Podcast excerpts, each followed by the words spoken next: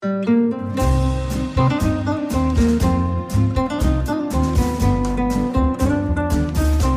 sind beste Freundinnen mit Max und Jakob. Schrei ich oder schrei ich nicht? Und du sagst es mir nicht und ich schrei aber nicht. Leg mich doch am Arsch. Der ultra ehrliche Männer-Podcast. Hallo und herzlich willkommen zu Beste Freundinnen. Hallo. Euer Abführmittel für die Ohren. Die Folge heute soll heißen Die Ex ist weg. Hm? Naja, also halboffiziell. Hey. Das ist wie so, gleich mehr. wie so ein schlechter Cliffhanger, der sich nie auflöst. Ich wollte dich eine Sache fragen. Bitte. Ich habe letztens mit jemandem darüber geredet. Hast du einen Organspendeausweis? Ja, Ach, wirklich? Und darf man alles von dir nehmen? ja, alles. Auch die Netzhaut? Ja, du kannst alles haben. Alles, was du willst. Okay. Also ich also ich stelle mir das gerade vor, wie du so auf der Bache liegst, tot, und dann sagt deine Family, ich möchte ihn gerne noch einmal angucken und in die Augen sehen. Äh, Moment, wir haben schon angefangen. Wir haben schon die Netzhaut rausgenommen. Und würdest du von mir mein Herz nehmen, wenn ich jetzt sterben würde? Würdest du. Ja, dein Herz ist, ja, auf jeden Fall, ich würde von dir alles nehmen. Du lebst so gesund, also bis auf deine Schlafrhythmen, obwohl die, habe ich gehört, haben sich verbessert, oder? Ja, ja. Sonst würde ich alles nehmen. Ja, aber manche denken ja, das Herz ist der Sitz der Gefühle und Emotionen. Also ich glaube nicht daran, aber Also, wenn, ähm, wenn du so ein bisschen daran glaubst, würdest du dann mein Herz nehmen? ja, weil ich glaube, dass mein Host stärker ist als dein Herz. Ich Das würde so- umgepolt Ich werden. würde sogar dein, dein, wahrscheinlich würde dein Herz auch so ein bisschen schwarz sein und wenn man es bei mir einsetzt, würde es wieder eine natürliche rote Farbe einnehmen, sobald der Blutfluss startet. Und man dürfte jetzt auch deinen Lachs transplantieren, ne? Würde das was bringen? Ich glaube nicht, dass der so fest anwachsen würde. Ich weiß es nicht. Also, nein, es ist ein Stück Haut. Also man kann natürlich auch Haut transplantieren und der Schwellkörper, der in den Lachs kommt, der wird ja eh per Pumpe betrieben. Ja. Also du, der funktioniert ja der nicht normal, sondern du hast eine kleine Pumpe da unten sitzen, wo du aufpumpst und dann nach dem Sex wieder die Luft rauslässt. So ist das ja wirklich. Ja. Und jetzt ist die Frage, würden wir Lechse austauschen? Also wenn du deinen verlieren würdest, so der Sattel fällt ab vom Fahrrad, Mhm. du bleibst in der Stange hängen irgendwie und der reißt ab. Äh, Ich würde was anderes machen, weil theoretisch ist ja die Strecke vom Schaft bis zur Kuppe Aha. identisch. Ich würde also oben nur die Kuppe abschneiden und dann am Schaft bei dir abtrennen und oben draufsetzen.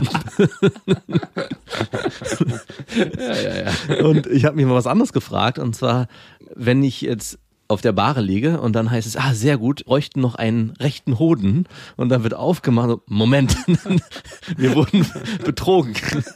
Das ist im Organspendeausweis nicht vermerkt. Hier ist nicht mehr alles zu holen. Aber ich frage, ich habe, bin damals überzeugt worden in der Schule, das ist schon ewig her. Ich wollte, wollte das nämlich vorher eigentlich nicht. Und da kam einer vorbei von, ich glaube, der Charité war das, und hat uns einen Vortrag gehalten, dass wie wichtig das sei, einen Organspenderausweis zu haben und dass es auch überhaupt nicht dramatisch ist. Und weißt du, was mich am Ende überzeugt hat? Was denn? Dass die Wahrscheinlichkeit, dass man am Ende ein Kandidat wird, für diesen Zustand Organ zu spenden, ist so verschwindend gering, dass es mir sowieso nicht passieren wird. Und deswegen dachte ich, ja, dann kann ich auch so einen scheiß Organspenderausweis tragen. Ich finde es total wichtig und es wird jetzt ja darüber abgestimmt, ob Hm. man Nein sagen muss, wenn man kein Organspender werden will. Und das ist eigentlich das Richtige. Und auch bei Ökostrom fände ich, wäre das der richtige Weg. Also alle Grundversorger zu Ökostrom werden lassen und dann müsste man sich ummelden. Mm, Ja, nee, finde ich nicht gut. Warum nicht? Also ich finde es gut, prinzipiell. Aber so wie unsere Gesellschaft tickt, glaube ich, dass die Menschen darauf allergisch reagieren. Also in dem Moment, wo man die entmündigt und sagt, du musst Nein sagen und darfst nicht mehr zusagen, bewegen wir uns auch auf einem ganz schmalen Grad, was Demokratie anbetrifft, weil du nicht mehr Aber im Grunde, wer sagt, dass der Grundversorger jetzt ein herkömmlicher Braunkohlestromanbieter sein muss? Also wer sagt das? Es kann ja auch sein, dass das Bessere ist und das halte ich für besser, wenn der Mhm. normale Stromanbieter Ökostrom ist. Und nur weil es schon immer so gewesen ist, es gibt ja einen Grundversorger, das kann ja, Ja. umgestellt werden. Und wer wird da entmündigt, wenn die Preise ungefähr die gleichen bleiben? Aber das hat ja nichts unbedingt mit diesem, dass ich als Mitbürger sagen kann, ich möchte ab jetzt immer als Grundversorger Naturstrom bekommen, weil das ja eher mit, Polit mit der Politik verhaftet ist, wen die definiert haben als Grundversorger für Ja, den jedes Strom. in seiner, jeder in seiner Region, das wird aufgeteilt. Generell, glaube ich, sollten wir die Strukturen dort von politischer Seite ändern. Ja. Und natürlich ist es im Moment noch eine wirtschaftliche Entscheidung in den meisten Fällen, dass sich äh, große Partner da zusammentun. Und ich glaube, das wäre gut, wenn es anders wäre. Aber du bist, und dann nochmal zurück zum Organspenderausweis, dafür, dass man Nein sagen muss. Also mit der Geburt werde ich also dann automatisch zum Organspender. Da bin ich mir noch nicht so ganz sicher. Aber ich, hol mir jetzt auf jeden Fall einen Organspendeausweis. Ja. Das definitiv. Meine Ex braucht wahrscheinlich einen neuen Hintern, glaube ich. Nein, ich dachte gerade, die brauchen ein neues Organ. Neuen Hintern Hintern. ist ja mit Haut überzogen, also Haut als größtes Organ. Wieso hat sie dich doch mal überredet äh, und du hast Nein. so hart zugestoßen, dass der Hintern jetzt. Also, wir haben jetzt mal so beiläufig drüber geredet, sie hat einen neuen. Ah. Ja. Also jemanden, den sie regelmäßig trifft und mit dem sie auch Sex hat. Oh. Wie ist das für dich? Ich glaube, vor drei, vier Monaten hätte es mich sehr stark getroffen und das wäre ein heftiges Ding gewesen für mich. Und jetzt war es so, ah, schön, irgendwie auch eine Form der Erleichterung. Es war auch Unsicherheit drin. Also ich habe mich nicht nur erleichtert gefühlt, sondern auch Unsicherheit. Wie verändert sich jetzt so diese ganze Dynamik, in der wir leben? Ja, und vor allem mit deiner Tochter, ne? Genau. Aber es war vor allem auch Erleichterung, ah, schön, dass du irgendwie was für dich tust und was tust, was dir gut tut. Mhm. Jetzt ist einer in eurer Ex-Beziehung auf jeden Fall immer befriedigt. Sexuell. Ich hoffe. Vielleicht, vielleicht bist du jetzt derjenige, der sagt, na, Ja, wollen wir noch mal vielleicht? Du bist doch nichts dabei. ist doch nichts dabei. Nee, das hat auch schlagartig aufgehört mit den sexuellen Mhm. Belästigungen. Also, Das glaube ich gern. Da muss ich mich mal kurz nochmal nachfragen. Deine Freundin stillt ja noch, ne? ich habe ihr gesagt, dass sie sich bitte die Brüste wischt, falls da irgendwie Sperma Genau, rausgekommen wollte ich gerade fragen, weil wenn in dem Moment, wo dein deine Ex-Freundin mit ihrem neuen Macker und da vielleicht sexuelle Spielchen entstehen Ich spritze dich auf die Brust. Nein, nicht auf die Brust. und dann eine Stunde später kommt Lilla und sagt, Mama! Ich habe ihr gebet, ich habe sie gebeten, die immer schön abzuwaschen, auch wenn da irgendwelche Spucke von dem anderen und reingekommen was ist. mir gerade noch viel, was mir gerade und was mir gerade noch auffällt, der gute Herr wird wahrscheinlich Milchraub betreiben. Nein, der trinkt doch nicht die Milch. Ja, aber ich habe, also ich habe mit meiner Freundin, nachdem Marie geboren wurde, geschlafen. Öfters. Wow. Wow. Congratulations. Und habe ganz bewusst vermieden, äh, mich zu sehr mit den Brüsten zu befassen mit dem Mund, weil da Die sind jetzt Sperrzone. ja, weil da öfters Milch rauskam und ich Oh. nicht Milch trinken wollte, während ich mit ihr schlafe. Und ich glaube, das ist auch ziemlich natürlich, dass das passiert, wenn man daran rumnuckelt, dass da Milch Das rauskommt. ist bestimmt ein Fetisch von manchen, ne? So, oh, komm, gib mir deine Milch. So. Man kann so einen Zyklus machen, ne? Unten Proteine, oben Milch, auch Proteine. Und ich meine, du könntest, du könntest auf eine ganz perversen Art und Weise deiner Tochter den neuen Freund madig reden, indem du immer sagst, auf ihn zeigst, das ist der, der deine Milch trinkt. Aber es war schon eine abstruse Vorstellung, so zu merken, ey, in irgendeiner Weise tauschen die ja wahrscheinlich Körperflüssigkeiten aus. Also ich schlafe mit Kondom. Ich habe ja die Kondomschachtel Ah, ja. äh, schon gesehen, die hat sie einfach so richtig in unsere Schublade reingetan. Und dann zu wissen, da wo meine Tochter auch ist, Mhm. dass der Typ da jetzt ist, also ja, klar. Schon eine komische Vorstellung. Und was ich gesehen habe, war, und wir leben ja noch in derselben Wohnung. Ach, das tut ihr noch. Ja. Das Sie heißt, geht aber runter in ihre Wohnung, wenn sie Ach was so. mit dem hat. Und wer hat die schönere Wohnung von euch? ich würde ich sagen. Also ihre ist jetzt sehr, sehr schön geworden, Mhm. aber meine ist auf jeden Fall größer. Also wenn sie hat jetzt einen festen, aber wenn sie jetzt vielleicht neue Typen kennenlernt, kommt dann irgendwann auch mal der Spruch, ähm, du Jakob, ich würde meinen neuen Partner Gerne vorm Kamin verräumen und ich würde dafür gerne deine Wohnung nutzen. Viel, viel schlimmer, ich habe ihr so ein geiles Tuch geborgt. Ähm, so ein Tuch, was ich immer vor meinem Bus hänge und so, wenn wir campen gehen. Ja. Und sie hat einfach mal dreisterweise das über ihr Sofa gelegt, als sie mit dem anderen Typen gebimst hat. Ah, Ich dachte, ich spinne. Das will ich jetzt nicht mehr zurückhaben. Nein, Komisch, ne? Man könnte es ja auch einfach durchwaschen. nein, nein, aber- das ist versaut. Ey, ich dachte mir, geht's noch? Und es war so ein individuelles Tuch, was ich jetzt nicht mehr einfach irgendwo bestellen kann. Das war so schön. Ey. Und was ich auch entdeckt habe, erst gerade heute Morgen, sie hat im ganzen Arsch blaue Flecken. Wie, wieso siehst du denn den Arsch? Naja, weil wir ja normal aufstehen. Ich stehe aus meinem Bett auf und ich ziehe mir dann nicht gleich irgendwie eine volle Montur an, sondern gehe erstmal ins Bad. Wie das Bist du halt, nackt? manchmal, ja. Ey, wenn ich mir jetzt überlege, ich, das, meine ganzen schönen Bilder, die ich damals hatte, ich hatte ja auch mal eine Freundin oder eine, eine Affäre mit einer Frau, die auch einen Freund noch hatte, gerade in so einer genau gleichen Situation, in so einer Ex-Beziehung und lebten noch zusammen. Und wenn ich mir jetzt im Nachhinein vorstelle, ich habe mit der geschlafen, mit dieser Frau, und dann ist ja der Ex-Freund immer noch nackt rumgerannt und war irgendwie da. Und Ja, aber ich meine, das ist ja entsexualisiert, von meiner Seite zumindest. ja, trotzdem hätte, nee, irgendwie. Wer hat denn mehr Anspruch auf die Ex? Es ent, nein, es entromantisiert im Nachhinein das Ganze so ein bisschen, weil man sich natürlich als, oder ich habe mir als Freund damals, oder Affäre damals vorgestellt. Das ist alles so rein und die lebt da alleine oder weiß auch was auch nicht. Und dann Nein. in dem Moment, wo man Ich weiß, doch da nicht. ja doch schon, ein bisschen schon, Nein. gefühlt schon. Ich, wir fassen uns weder an. Also, wenn Blicke verdrecken können, ja, dann. Ja, du bist da aber auf jeden Fall präsent als. Natürlich. Ja. I'm the dad. Genau. Und ich habe dann die blauen Flecken an ihrem Arsch gesehen und natürlich kommen die wahrscheinlich von irgendeiner Stellung und von einem bisschen harten Anpacken. Und irgendwie habe ich mir in dem Moment gedacht so, ich hoffe, dass es ihr gut geht da. Also die blauen Flecken auf dem Arm. Ja, doch. Es war eher so ein, dass ich dachte, ich hoffe, dir geht's gut und du machst das, was dir gut tut, anstatt vielleicht irgendwas zu machen zum groben Sex oder so. Das ging mir dann durch den Kopf und dann dachte ich mir, wow, wo bist du angekommen? Du hättest vor einem halben Jahr definitiv anders gedacht. Da wäre ein Gefühl der Eifersucht aufgekommen. Das hätte was ganz anderes in mir ausgelöst. Und jetzt ist es einfach nur so, dass ich möchte, dass sie auf sich aufpasst, dass es ihr gut geht, dass sie das auch unterscheiden kann für sich. Und ich merke, es gab einen Switch. Vielleicht ändert sich das auch nochmal, ne? Du bist Doppeldad geworden. Für deine Tochter und für sie.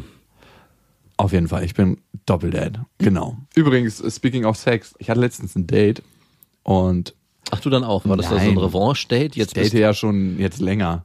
Okay. Tu Länger nicht so, als ob du das nicht weißt. Na Okay, doch. neue Info für mich. Ja, ich, trotzdem dachte ich so jetzt direkt danach. Es hörte sich so ein bisschen so an. Ich dachte, So richtig verbittert. Jetzt rufe ich erstmal ein paar Leute an. Genau. Jetzt tue ich auch mal was für mich. Ein richtiger Wutsex. Jetzt kriegst du blaue Flecken. genau so, so einen blauen Arsch, das kann ich auch. Wir waren essen und wir waren auch ganz gut essen. Also es hat ähm, mir ehrlich gesagt nicht geschmeckt.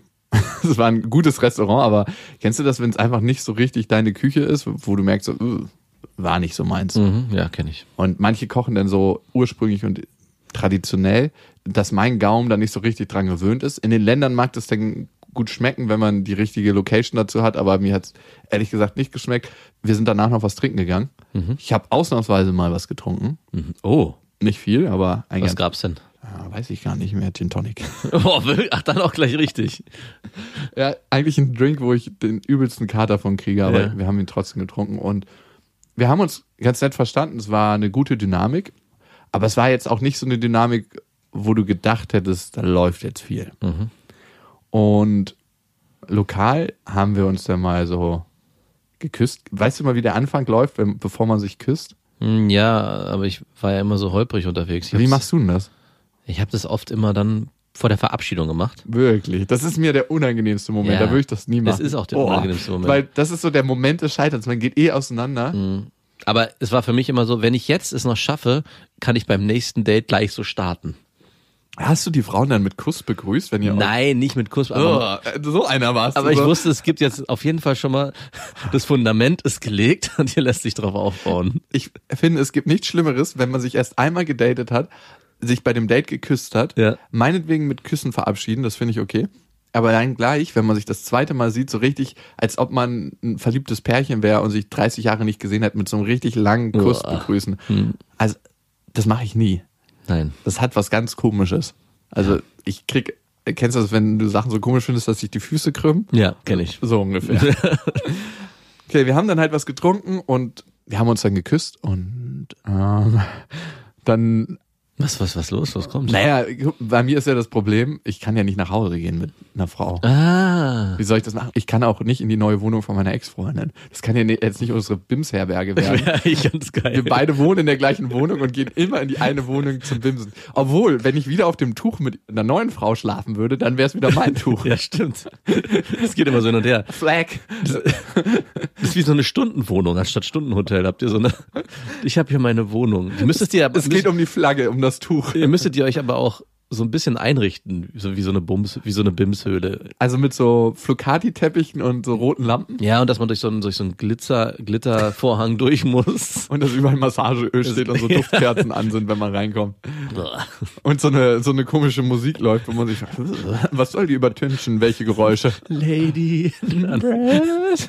Genau.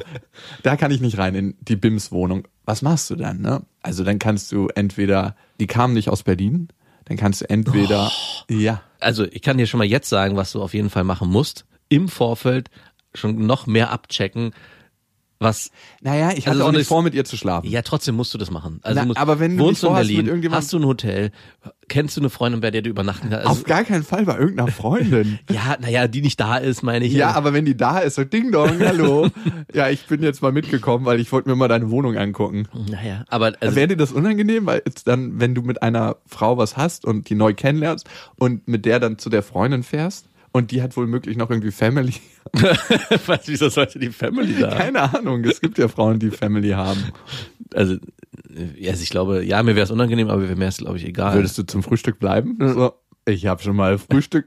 Du würdest ein Brötchen aufsetzen, morgens so ein Hefeteig. ich bin der Erste, der da steht, nur mit meinem Lätzchen bedeckt. Ich habe schon mal Frühstück Wie vorbereitet. geil wäre das, wenn du dich so völlig frei in der Wohnung bewegst und den Frühstückstisch deckst mit allem, was wir haben. So.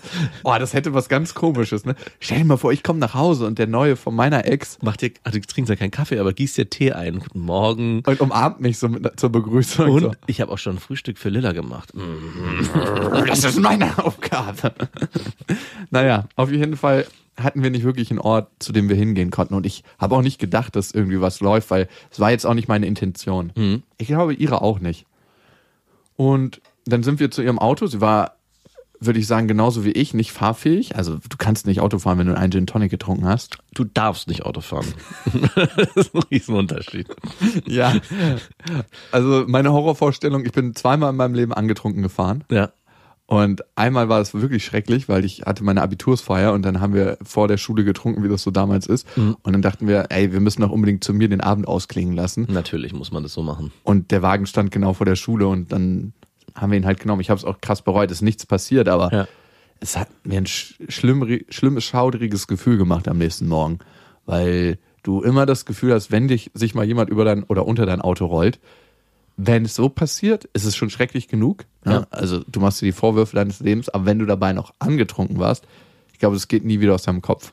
Schlimmer als betrunken Autofahren ist nur betrunken Bootfahren. Ich bin mal nachts um vier, genauso wie du, wir waren auf einer Party mit mehreren Leuten, haben dann gesagt, ey, mein Vater hat nämlich damals so ein kleines Boot gehabt, ey, lass uns doch nochmal mit dem Boot rausfahren. Und sind dann, anstatt dass wir irgendwo zu einem Kumpel fahren und dort Zeit verbringen, alle betrunken auf dieses Boot und nachts um vier mit diesem Boot Das aus Wasser Zeitungsartikel wert. Ey. Verunglücktes. Ich dachte auch, wie, wie leichtsinnig, die, als ich die Leute vorne an der Reling rumtanzen sah, die da irgendwie halb betrunken rumtorkelten und ich da mit Volldampf irgendwie über den See schipperte, da die, am nächsten Tag dachte ich, hey, das hätte auch ganz anders ausgehen können. Lucky me. Da muss ich immer an diesen Film denken, ich weiß gar nicht, Open Water hieß der, glaube ich. Es war so ein Trash-Horror-Film, wo die Leute baden gegangen sind, vergessen haben, die Badeleiter reinzuschmeißen. Klassisch. Dass es so ein großes, wandiges Boot ist und die nicht mehr hochgekommen sind und vertrunken sind. Was aber, glaube ich, auf einer wahren Geschichte beruht. Ja. Einer hat vergessen, die alle haben vergessen. Du warst es. ne? Ich frage mich, ob man nicht an der Schiffsschraube hoch.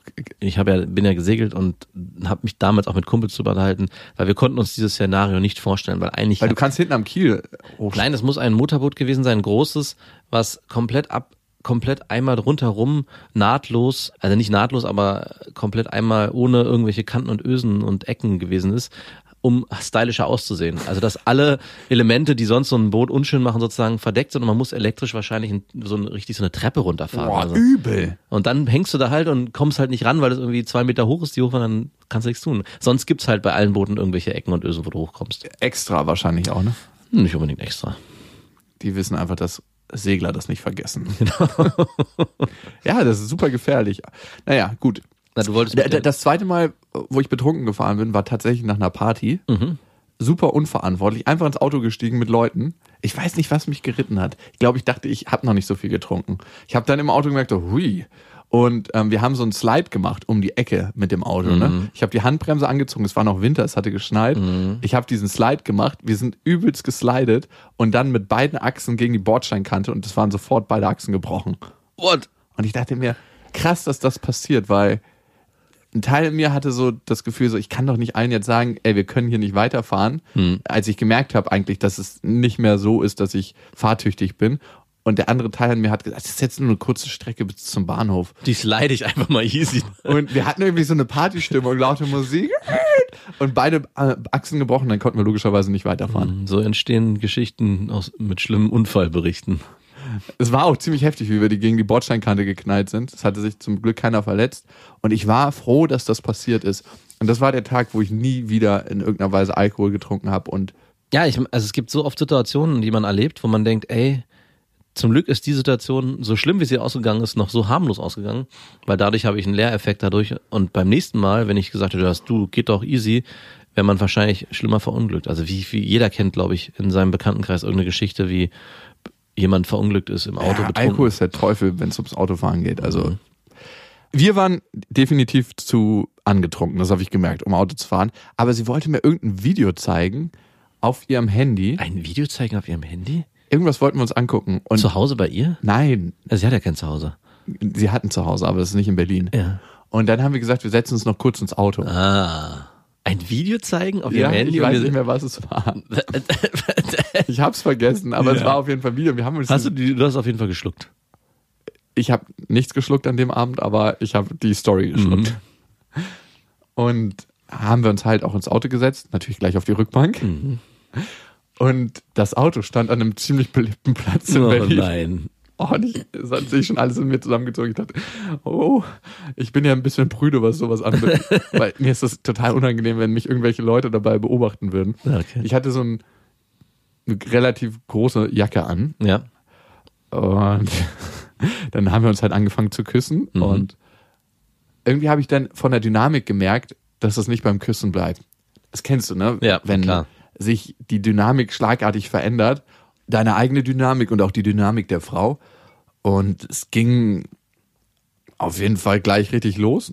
Fünf Minuten später was ist denn halt, bevor es jetzt hier richtig losgeht, was ist denn auf dem Handyvideo passiert? Was ist ich weiß nicht ich habe das Video verdrängt. Viel wichtiger. Was war das jetzt für ein Video? Ich glaube, es waren die 101 ab abstrusesten Pornotitel. Mhm. Damit hatte ich eine Frau ins Auto geholt. Ja, ich, ich habe kleine Kätzchen im Kofferraum. genau. Hört sich an wie eine krasse Top-Story, aber bitte. Naja, und dann hat sie sich halt so hingelegt auf die Rückbank und ich habe ein Kondom rausgeholt, was ich mir übrigens von meiner Ex-Freundin aus der Schatulle genommen hatte. Ich sehe schon euch. Ey, wir packen, wir, wir hast du das letzte Kondom rausgenommen? Du weißt, wer das, wer das letzte muss neue kaufen. so viel Klopapier irgendwann im Aber Haus. weißt du, was du machen könntest? Du könntest richtig teure Kondome kaufen und dann noch eine ga ganz billige Packung und dann diese billigen Kondome in diese teure Packung reinmachen. Das wäre ein Deal von meinem Vater. naja, wir haben dann miteinander geschlafen und ich habe einfach die ganze Zeit gedacht, wenn jetzt jemand ins Auto guckt, und es sind auch die ganze Zeit irgendwelche Partyleute so. Ach, ihr habt mit, ich hab, Moment mal, ihr habt wirklich miteinander dann Ja, geschlafen? in dem Auto. Wo war denn das? Weil du meinst, es war so ein öffentlicher Platz. Es war ein öffentlicher Platz in Berlin. Mehr möchte ich nicht sagen. Also, wie öffentlich? War es eine Kreuzung? War es ein Parkplatz? War ein großer Platz. Also, wo auch Straßen kreuzen, Mhm. wo es einen U-Bahnhof gibt, wo es einen Parkplatz gibt, wo es einen Bio-Supermarkt gibt. Also, Okay. Also Und- es war, äh, und die Straße war belebt? Also sind da viele Leute lang oder war das naja, so alle zwei, drei Minuten ist mal jemand so ah, in, unangenehm? in Hörnähe war am Auto vorbeigelaufen. Mhm. Aber die Scheiben waren natürlich in Windeseile beschlagen von innen. es fehlte noch so eine Hand, die so an die Scheibe geht und dann so runterzieht. Ganz klischee. Aber ich habe trotzdem wie so ein Zelt mich unter meiner Jacke versteckt. Ja. Und naja, gut, dann haben wir halt nochmal die Stellung gewechselt. Mhm. Und auch da, da hat sie oben gesessen. Und auch da habe ich dann einfach die Jacke über sie rübergelegt, weil ich konnte sie ja dann nicht mehr über mich rüberlegen. es war gut, also, also es war gut, aber es war mir auch in dem Moment ein bisschen unangenehm. Mhm. So, ich habe mich irgendwie dafür geschämt, dass das so passiert. Wirklich? Ja, für mich selber. Ich will nicht, dass mich irgendjemand dabei sieht. Wie unangenehm ist das bitte, wenn du so an jemand so klopf, klopf, klopf. Jakob? Also, Mama? Ich habe dir ein Schnittchen gebracht. macht mal kurz die Scheibe runter. Mama, jetzt nicht. Es geht gerade. Ihr seht aus, als ob ihr eine Stärkung gebrauchen könntet. Wir waren gerade essen, Mama. Egal, man kriegt doch immer bei sowas Hunger. Kommt, macht mal die Tür auf kurz. Also ich muss sagen, ich habe Sex im Auto, früher zumindest, äh, immer sehr genossen. Ich fand es gerade... Deine Eltern hatten das kleinste Auto der Welt. Ja, meine Eltern hatten Ko Daihatsu Koho. ähm, du konntest Frauen mit maximal 45 Kilo doch verführen. Ja, ich hatte auch eine magersüchtige Freundin, von daher ging das. Ja gut, haben wir das auch geklärt. Auf jeden Fall- Deswegen, da hat alles zusammengepasst in der Familie. Und es war ein Daihatsu Core. Das ist wirklich, glaube ich, das kleinste Scheißauto, was es auf dieser Welt gibt. Und da musste man richtig kreativ werden, weil die Rückbank war eigentlich kleiner als die Vordersitze. Das heißt, man musste es irgendwie schaffen, trotzdem war die Rückbank praktischer als die Aber Vordersitze. vorne geht's halt auch nicht. Nee, ne? eben, genau. Da ist halt immer der Knauf, wenn du einen Schalter hast und wenn du eine Automatik hast, der noch größere Ja. Knauf. Und das ist halt so Double Penetration. wenn du mit einer Frau, "Hä, was ist das hinten? Das ist der Knauf vom Auto. Schalt mal ein paar Gänge durch. Und das, das Vorteil bei diesem Auto, und der Vorteil bei diesem Auto war, dadurch, dass es so kleiner war, die Scheiben halt auch wirklich, du musstest eigentlich nur dich küssen und schon mal die Scheiben beschlagen. Aber ich fand es trotzdem immer geil. Und ich, also nicht so an öffentlichen Plätzen. Ich bin halt, ich erinnere mich noch richtig, wie wir In die zusammen. Waldstücke reingefahren, auch so beim Ja, ersten. genau. Wo fahren wir hin? Also das fing ja dann schon im Auto an und ich bin dann gefahren. Das ist übrigens genauso fahrlässig, wenn die Frau nebenbei schon auf dem Fahrersitz, auf dem Beifahrersitz an Das dir rumfummelt. Genau, das Vorspiel. Den anderen Knüppel in der Hand hat. Genau, ist genauso fahrlässig wie Alkohol am Steuer, weil man eigentlich mit, schon die ganze Zeit im Kopf ausgeschaltet hat. Und man fährt die ganze Zeit irgendwo und sucht, wo kann ich, wo geht es? Diese Straßenecke, Dieser nein. öffentliche Platz scheint mir gerade recht. Aber fand, ich, ich fand es immer sehr cool. Also ich habe es nicht so oft, aber im Auto fand ich, aber irgendwann dachte ich mir, nee, weil das Problem ist, man kann auch nicht den Sex in seiner vollen Gänze irgendwie so ausleben und genießen, weil man immer irgendwie in diesen verengten Raum sich bewegen muss und gar nicht die Frau Ja, das hat mich auch Sex ein bisschen gestört, kann. weil der Sex an sich war richtig gut mit ihr. Ja. Und ich hätte gerne mehr agieren können, aber Genau. ich war halt eingekesselt. ja, genau. Und aber gut, sie hat die meiste Sache, sie hat die meiste Zeit die Bewegung übernommen, darum Perfekt. ging das schon. Genau, weil- Und sie also- war da auch völlig, sie war da auch viel enthemmter als ich. Also für mich war es unangenehm. Ihr war das so, du, wenn Leute reingucken, was wahrscheinlich nicht passieren wird, dann ist es halt so. Ja. Es, ich glaube, es hat auch nicht die ganze Karre gewackelt. Also wir Mhm. waren jetzt auch nicht so, dass Bestimmt. dein dein kleiner, was war das nochmal? Daihatsu Koore. Dein kleiner Daihatsu Koore hat wahrscheinlich richtig gelitten unter eurem. Der hat richtig gelitten, ja. So, oh Gott, das ist mehr als eine Holperstein-Pflasterstraße. Das ist mehr, als ich aushalten kann. Aber was ich dir empfehlen würde, du hast ja einen VW-Bus, fahr doch auf die nächsten Dates einfach mit dem VW-Bus. Das ist so offensichtlich. Hm. Außerdem date ich mich ja nicht, um Sex zu haben. Ich muss dir nur kurz ein Video zeigen. Im Auto, hinten auf der Rückbank, die zufällig schon umgeklappt ist zu einem Bett. Und da auch Wie geschieht mir? Lim Lametta und Lady in Red. So alles in Miniatur, so eine kleine Lichterkette, so ein Bettchen vorbereitet. In dem VW-Bus hatte ich auch schon öfters Sex und in meinem alten auch. Also das geht gut. Da, da merkst du auch nicht so einen Unterschied Hm. Nein. zu, zu Hause. Easy. Ich hatte einen Hochdach-VW-Bus früher und da konntest du auch alle Stellungen machen. Geil. Und einmal hatte ich vergessen, dass ein Kumpel von mir oben geschlafen hat. Und er irgendwann so vom Rütteln so, ey, könntet ihr das ein bisschen geräuschloser machen? Ich so, oh fuck. Oh Mann, oh Mann. Ja gut, ich würde gern noch ein paar Hörermails mit reinnehmen, weil wir haben wirklich wieder richtig krasse Dinger gekriegt. Ihr könnt uns schreiben an beste.bestefreundinnen.de.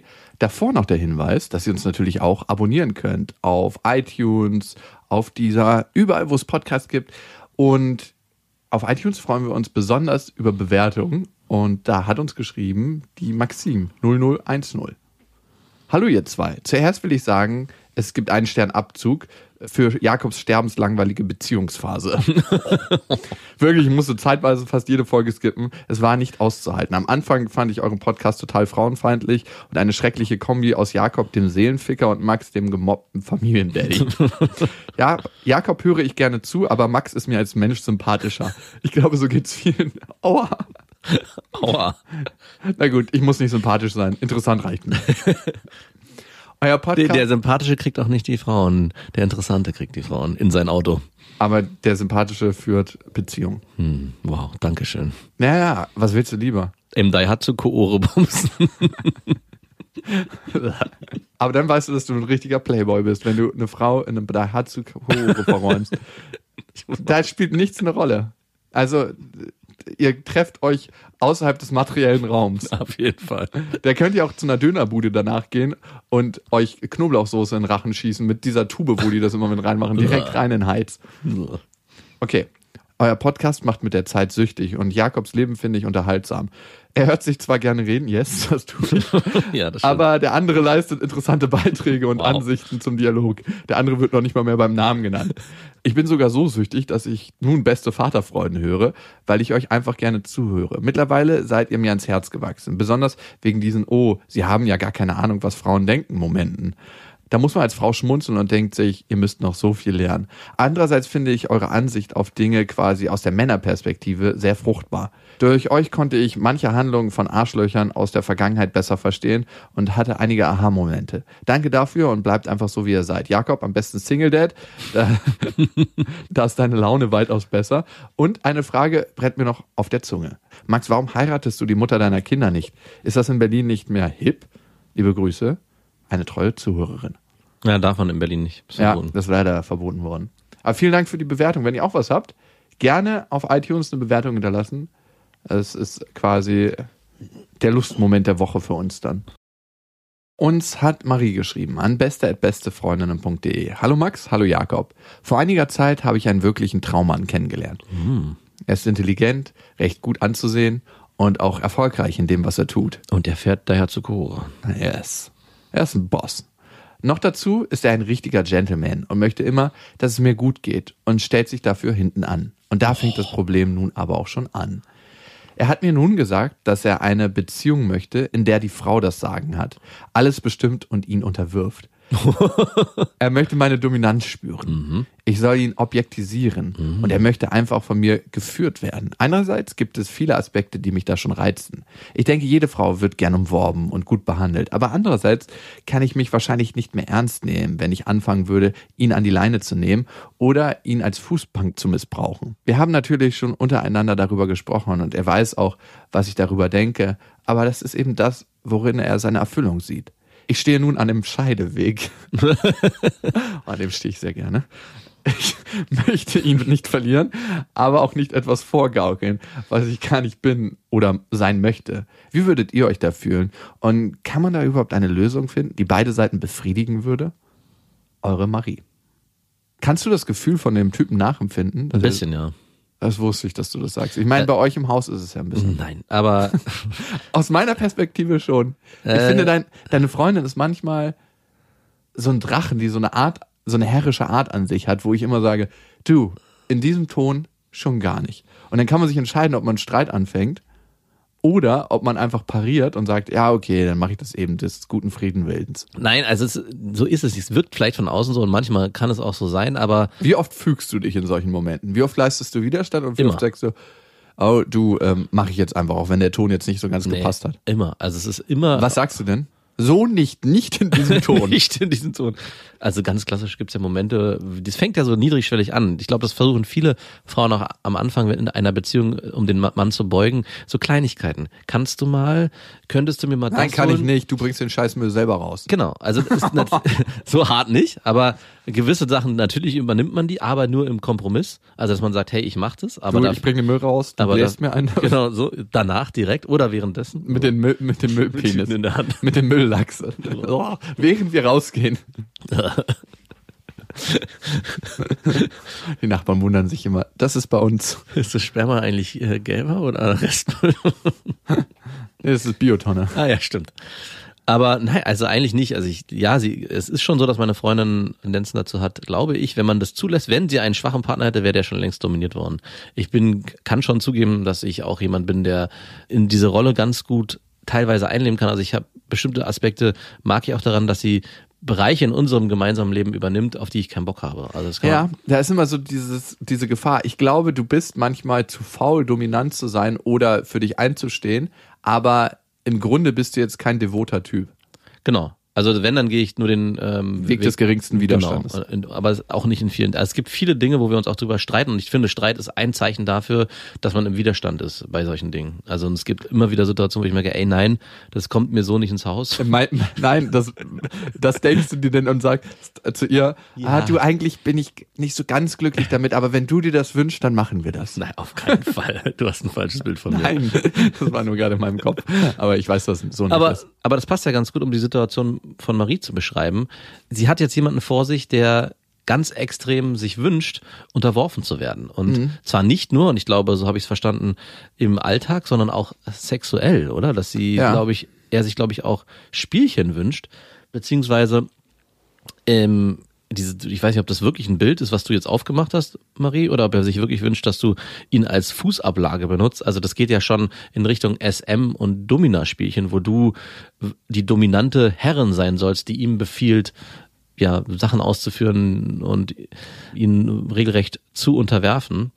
Und da musst du für dich wissen, ob du das kannst, ob du jemand bist, der das auch vom Wesen her ausleben möchte. Ja, und was entsteht in der Dynamik von euch beiden dann auch, ne? Das eine ist ein Setting, wo du dich reinbegibst und was du für dich als nicht natürlich empfindest. Ich Ja. habe mich mal länger mit einem devoten Mann unterhalten und der war auch erfolgreich im Beruf, hatte eigentlich all die Klischees, die man sagt, so erfolgreicher Geschäftsmann, keiner wusste das von ihm und der hat halt eine dominante, devote Beziehung mit seiner Freundin, eine SM-Beziehung Ja. Und die hat das irgendwann nach drei, vier Jahren nicht mehr ausgehalten, weil sie keinen Bock mehr darauf hatte, weil sie ihn in bestimmten Momenten nicht ernst nehmen konnte und sich auch was anderes gewünscht hat. Die Polarität kann sich ja auch ändern zwischen Mann und Frau, wenn jemand eine Rolle lebt, die er für sich nicht als lustbringend empfindet. Ja. Ne? Nur für den Mann. Das ist ein Kompromiss, an dem man eingeht. Und das muss sie dann auch für sich herausfinden. Sie muss einschätzen können, ob sie diese Sexualität in dieser Form auch leben kann mit ihm. Und Marie, das findet man meistens nicht in der Theorie raus, sondern in der Praxis. Das heißt, ich würde sagen, einfach mal ausprobieren für eine gewisse Zeit und wenn du merkst, das ist überhaupt nichts für dich, schon in den Momenten, also immer auf dich achten und dann merken in dem Moment, nee, ist nichts für mich und dann auch ganz klar sagen. Und das ist ja auch eine Form von Dominanz. ja, stimmt. Oh, das macht mich gerade geil, wenn du das sagst, dass du das nicht möchtest. ja, ich möchte das nicht. Und ganz wichtig ist, dass du es trotzdem schaffst, ihn auf Augenhöhe zu betrachten. Also in dem Moment, wo er für dich als Mensch einfach weniger wert wird und du sagst, irgendwie begegnet mir dieser Mensch nicht auf Augenhöhe, ich kann mit dem eigentlich nicht ernsthaft umgehen, entstehen Situationen, glaube ich, auch im Alltag, auch vor Verwandten, Bekannten, wo ihr eine Beziehungsdynamik entwickeln könntet, die für beide Seiten ungesund ist. Und ich glaube, das ist dann auch für ihn nicht gut, obwohl er sich das vielleicht wünscht, dass du ihn so herrisch behandelst. Marie, viel Glück auf deinem Weg und wir haben natürlich noch weitere Hörermails bekommen an beste@bestefreundinnen.de. Unter bestefreundinnen.de gibt es jetzt übrigens wieder Festivalkarten. Wir hatten so viele Mails bekommen, wir wollten eigentlich den normalen Vorverkauf erst in ein, zwei Monaten starten. Ja. Aber wir dachten, es ist weniger Arbeit, jetzt die Festivalkarten freizugeben und die jetzt zu verkaufen, als alle Mails zu beantworten. Am 27.06. auf der schönen Insel Lindwerder in Berlin, das Auf die Ohren Podcast Festival. Wir sind auf jeden Fall da und noch viele, viele mehr. Das Line-Up werden wir in der nächsten Zeit auf der Seite auch posten.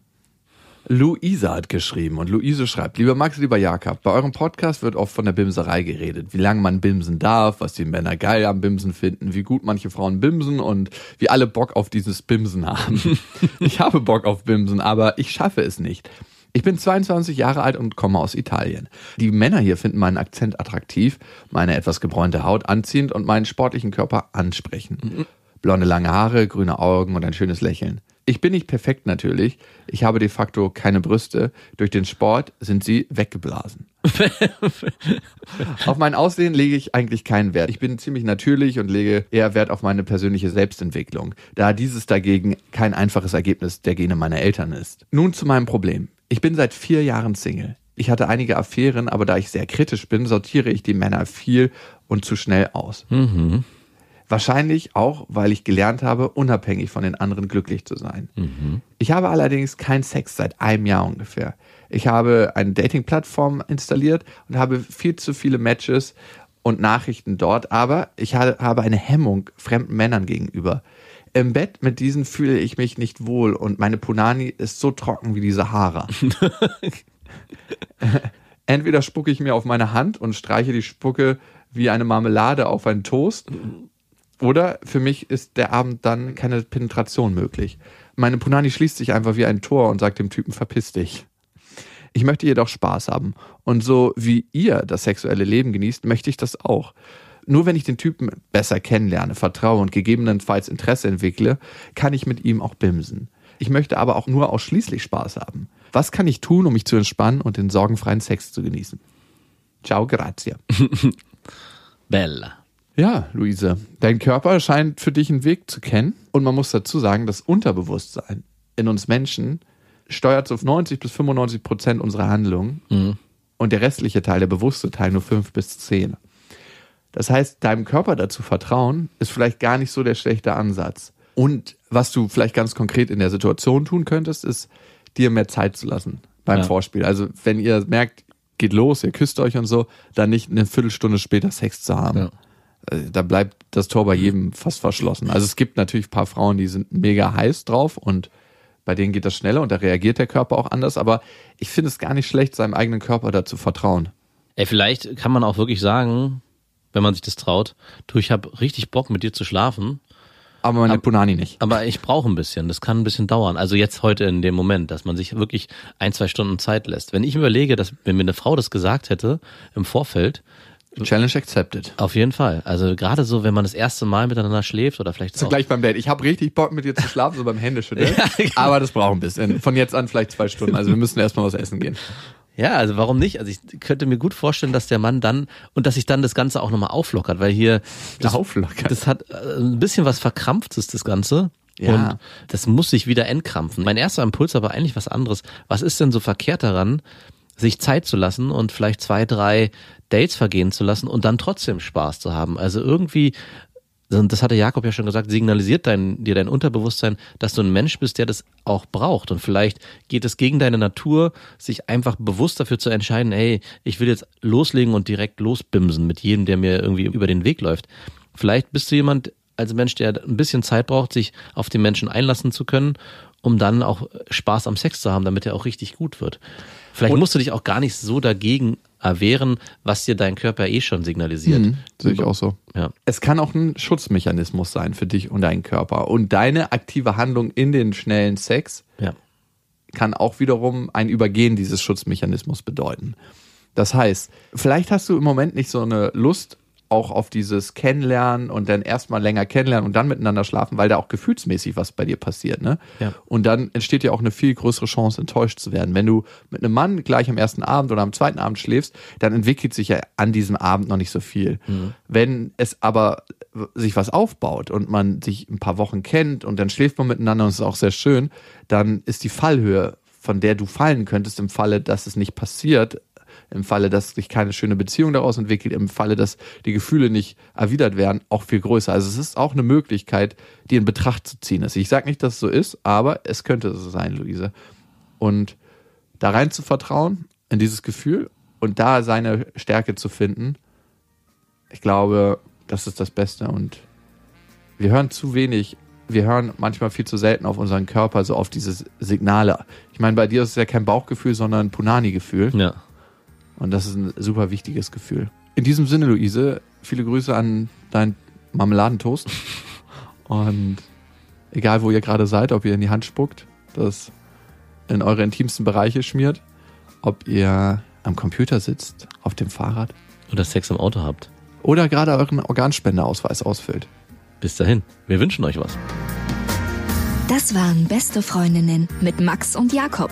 Jetzt auf iTunes, Spotify, Soundcloud, dieser YouTube und in deinen schmutzigen Gedanken.